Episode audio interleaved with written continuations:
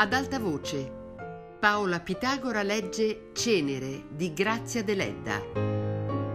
Settima puntata.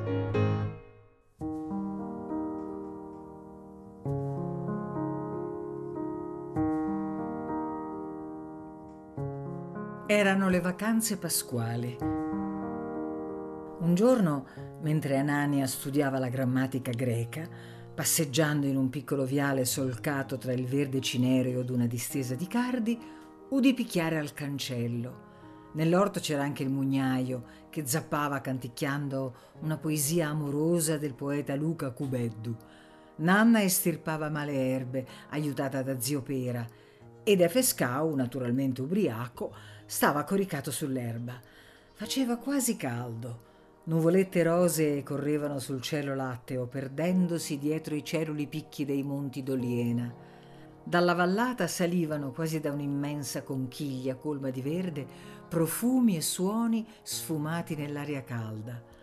Ogni tanto Nanna si sollevava con una mano sulla schiena, con l'altra gettando baci allo studente.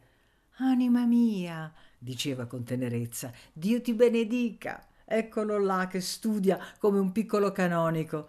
Chissà cosa diventerà. Diventerà giudice istruttore.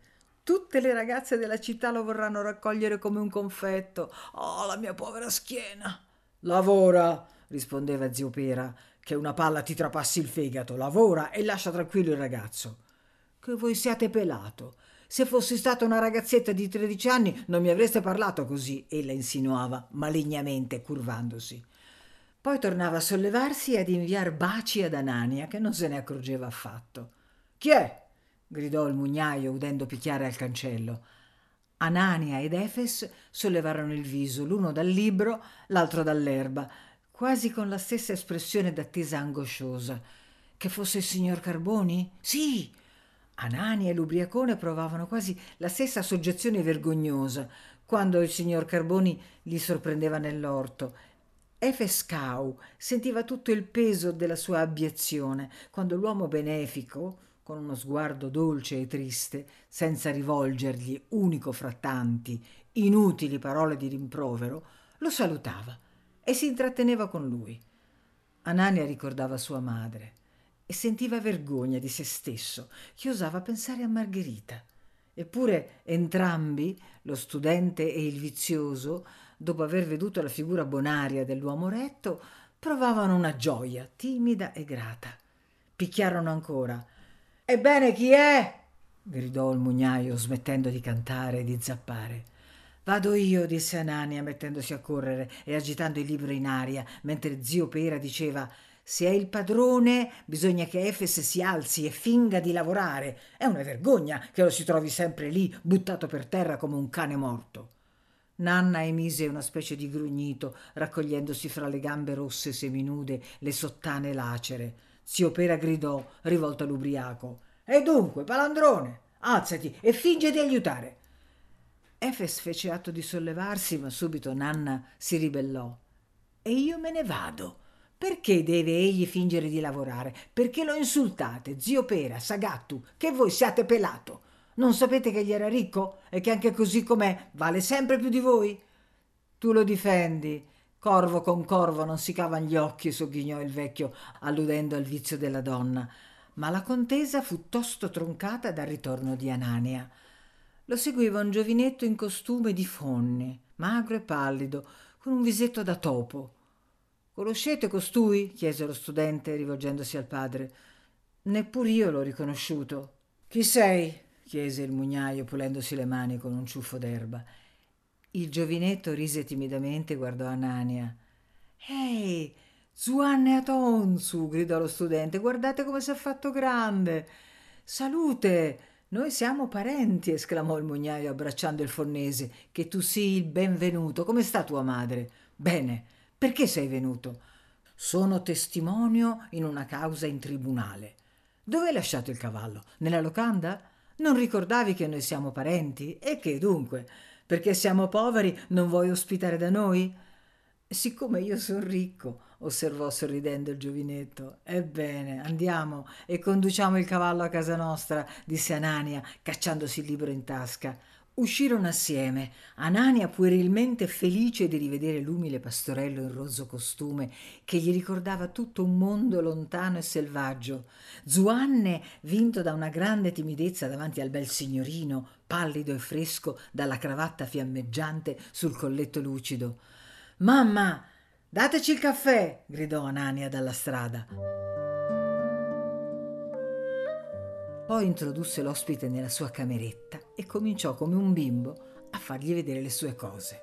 Tutto era pulito e ordinato, dalla finestra penetravano onde d'aria profumata, sul pavimento bruno, qua e là screpolato, volteggiavano, quasi inseguendosi e scherzando, due foglie di sambuco. Sul tavolino stava aperto un volume dei Miserabili.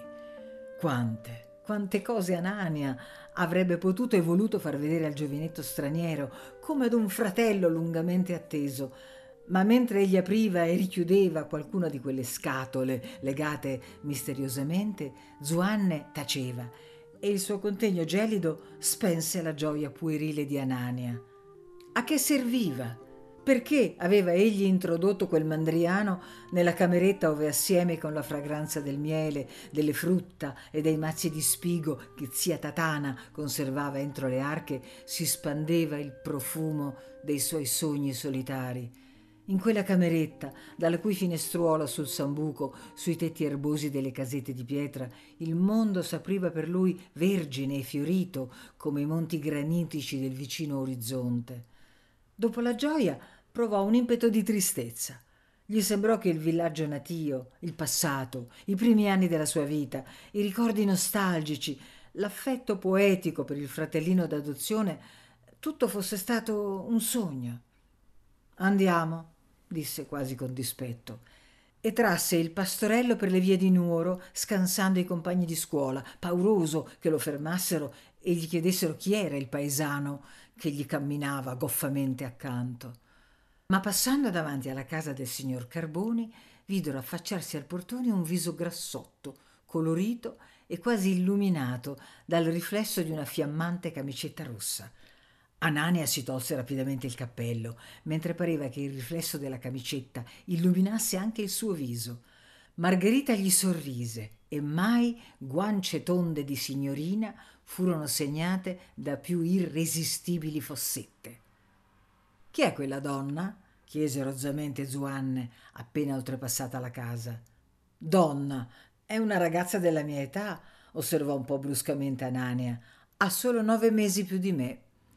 Al che Zuanne fu colto da grande imbarazzo e non osò più fiatare, mentre Anania, come se la volontà non gli bastasse per tener ferma la lingua, mentiva pur sapendo di mentire, ma provando una struggente felicità al pensare che ciò che diceva poteva essere vero. Quella è la mia innamorata, disse.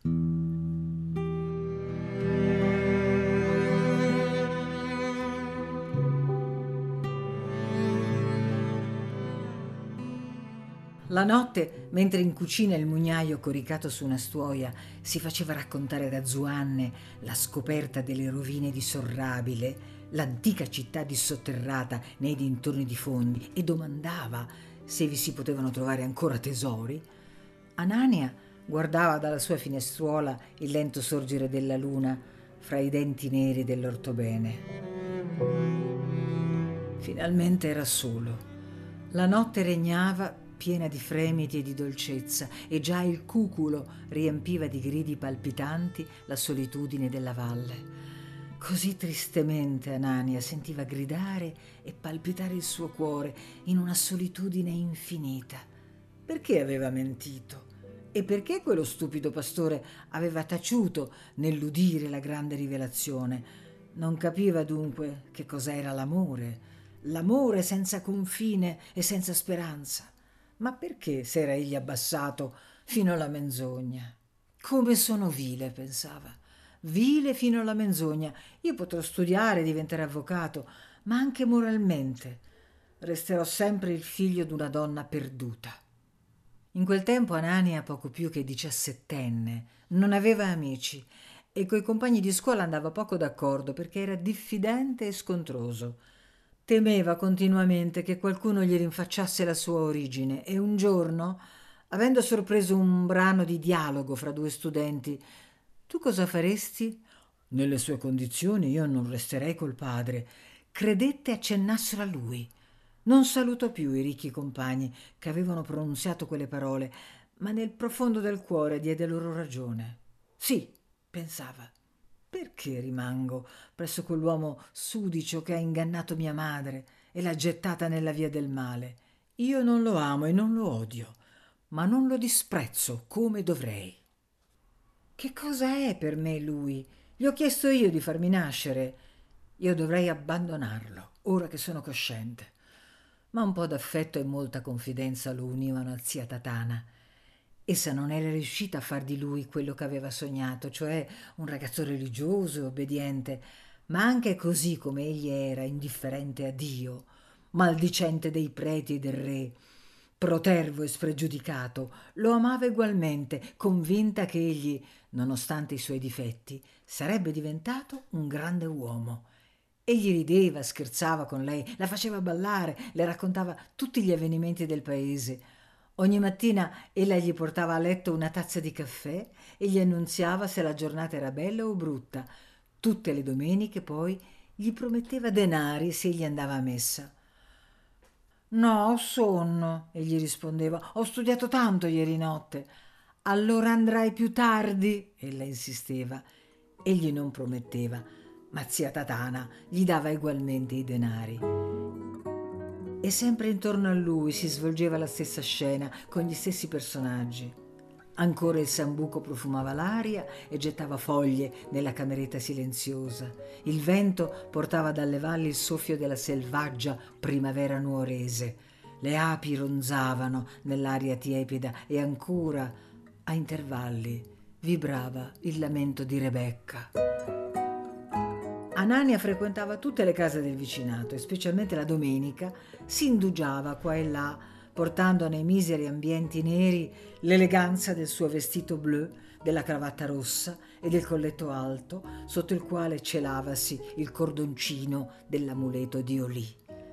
L'indomani, appena Zuanne ritornò dal tribunale, egli lo condusse fuori, con la buona intenzione di fargli bere un calice di anisetta nella bettola del vicinato. Chissà quando ci rivedremo, disse il mandriano. Quando dunque verrai a trovarci? Vieni per la festa dei martiri. Non posso, ho tanto da studiare. Quest'anno devo prendere la licenza ginnasiale. E poi dove andrai? In continente? Sì, rispose Anania con impeto. Andrò a Roma. Ci sono tanti conventi a Roma e più di cento chiese, non è vero? Oh, più di cento, certamente. Ieri notte tuo padre raccontava che quando era soldato Dovrai fare il servizio militare, tu, interruppe Anania, che non badava all'espressione del volto di Zuanne. Lo farà mio fratello, io. Tacque. Entrarono nella bettola. Un nugolo di mosche ronzava attorno ad una fanciulla bruna e bella, ma spettinata e sudicia, seduta al banco. Buongiorno, Agata, come hai passato la notte? Ella si alzò e si rivolse ad Anania con triviale familiarità. Che vuoi, bello? Che vuoi? ripeté egli a Zuanne. Quello che vuoi tu, disse impacciato il pastorello. La fanciulla si mise a rifare la voce e l'atteggiamento di Zuanne. Quello che vuoi tu. E tu cosa vuoi, agnellino mio? Guardò sfacciatamente Anania ed anche Anania la guardò. Dopotutto egli non era un santo. Ma si avvide che Zuanne arrossiva e chinava gli occhi e quando uscirono si sentì chiedere timidamente anche quella è tua innamorata? Perché? Egli domandò, un po' irritato, un po' allegro. Perché mi guardava? Oh bella, a che servono gli occhi? Ti farai frate tu? Sì, rispose l'altro semplicemente. E va a farti frate, esclamò Anania ridendo. E adesso andiamo a vedere il Camposanto, così staremo allegri. Eppure dobbiamo andarci tutti, disse gravemente l'altro.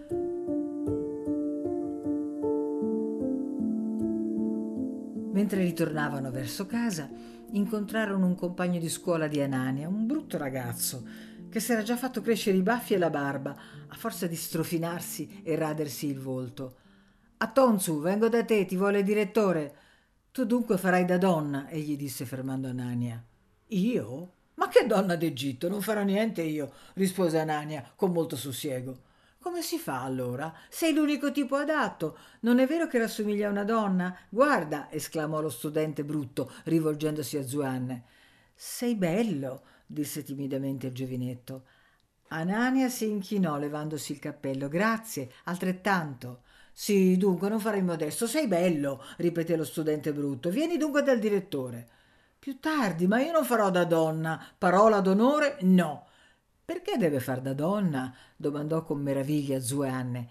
In una commedia, capisci? È per beneficenza, per gli studenti poveri. Io sono povero, fatela dunque voi in mio favore la commedia, disse Anania. Povero, sentilo, il diavolo ti porti, tu sei più ricco di noi. Che cosa vuoi dire? chiese Anania minaccioso, rabbuiandosi al pensiero che il compagno accennasse alla protezione del signor Carboni. Tu sei bello, sei il primo, tu diventerai giudice istruttore e tutte le fanciulle ti vorranno raccogliere come un confetto. Questa espressione, che Nanna ripeteva dappertutto, fece ridere e calmò Anania.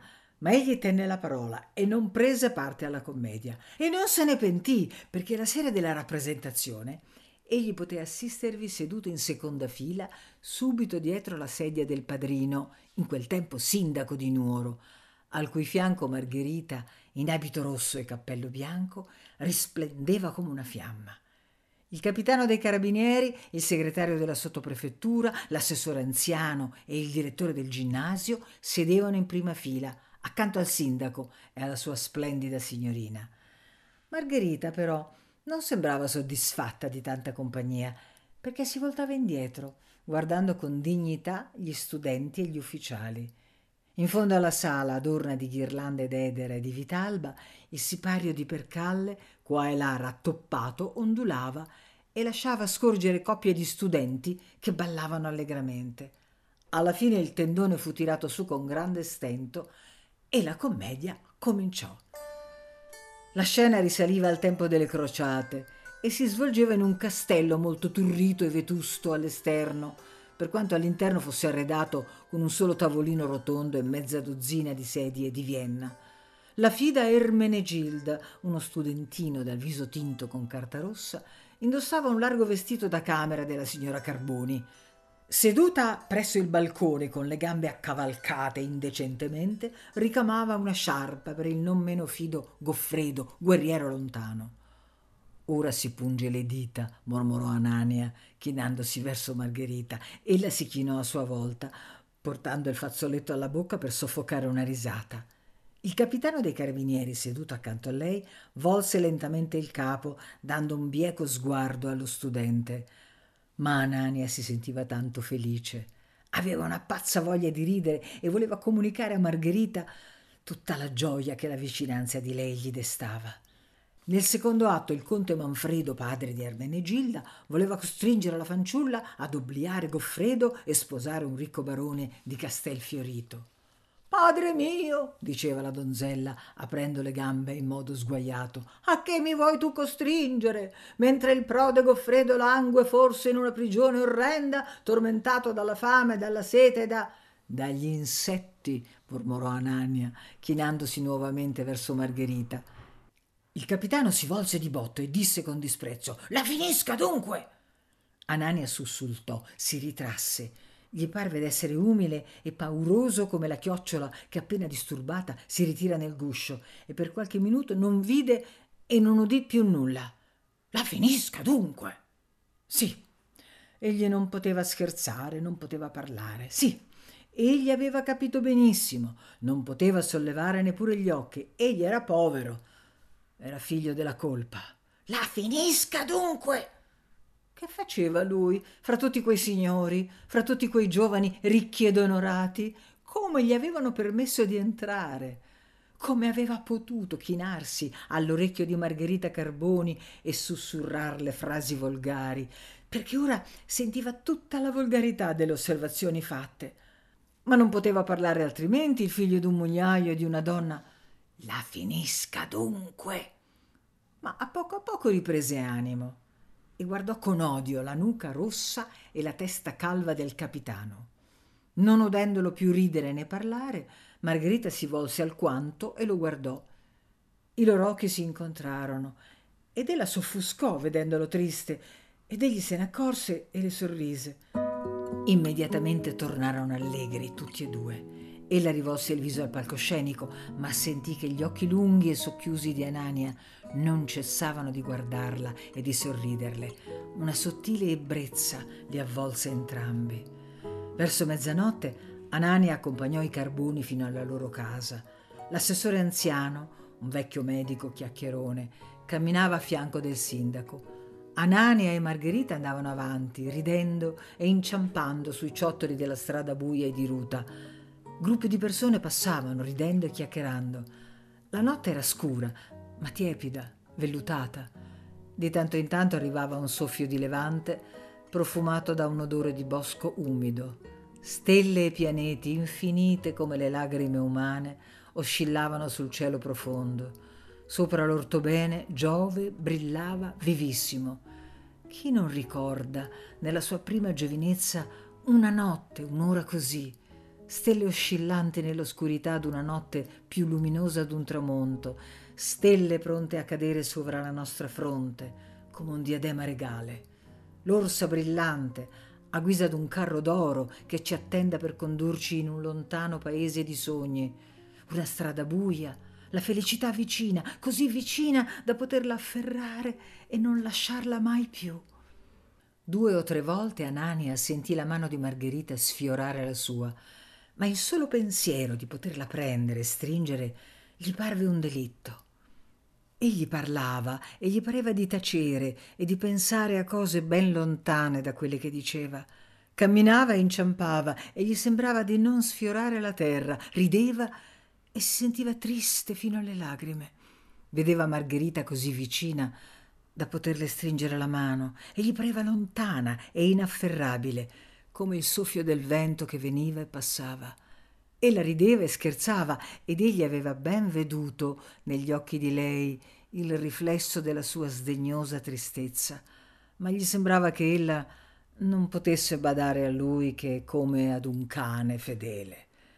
Se ella, pensava, potesse immaginare che io mi struggo dal desiderio di stringerle la mano, griderebbe d'orrore come al morso di un cane arrabbiato. A un certo punto la voce alta e nasale dell'assessore tacque. Margherita ed Anania si fermarono, salutarono, ripresero la via, ma lo studente parve destarsi da un sogno, tornò a sentirsi solo, triste, timido, barcollante nel vuoto della strada scura. Bravo, bravo, disse il sindaco che si era messo fra i due ragazzi. Ti è piaciuta la commedia? È una stupidaggine, sentenziò Anania con tono sicuro. Bravo, ripeté meravigliato il padrino. Sei un critico acerbo tu. Margherita rideva e nel silenzio della notte il riso vibrante di lei pareva ad Anania, fattosi uccello, il fremito arcano d'un ramo fiorito sul quale egli poteva posarsi e cantare.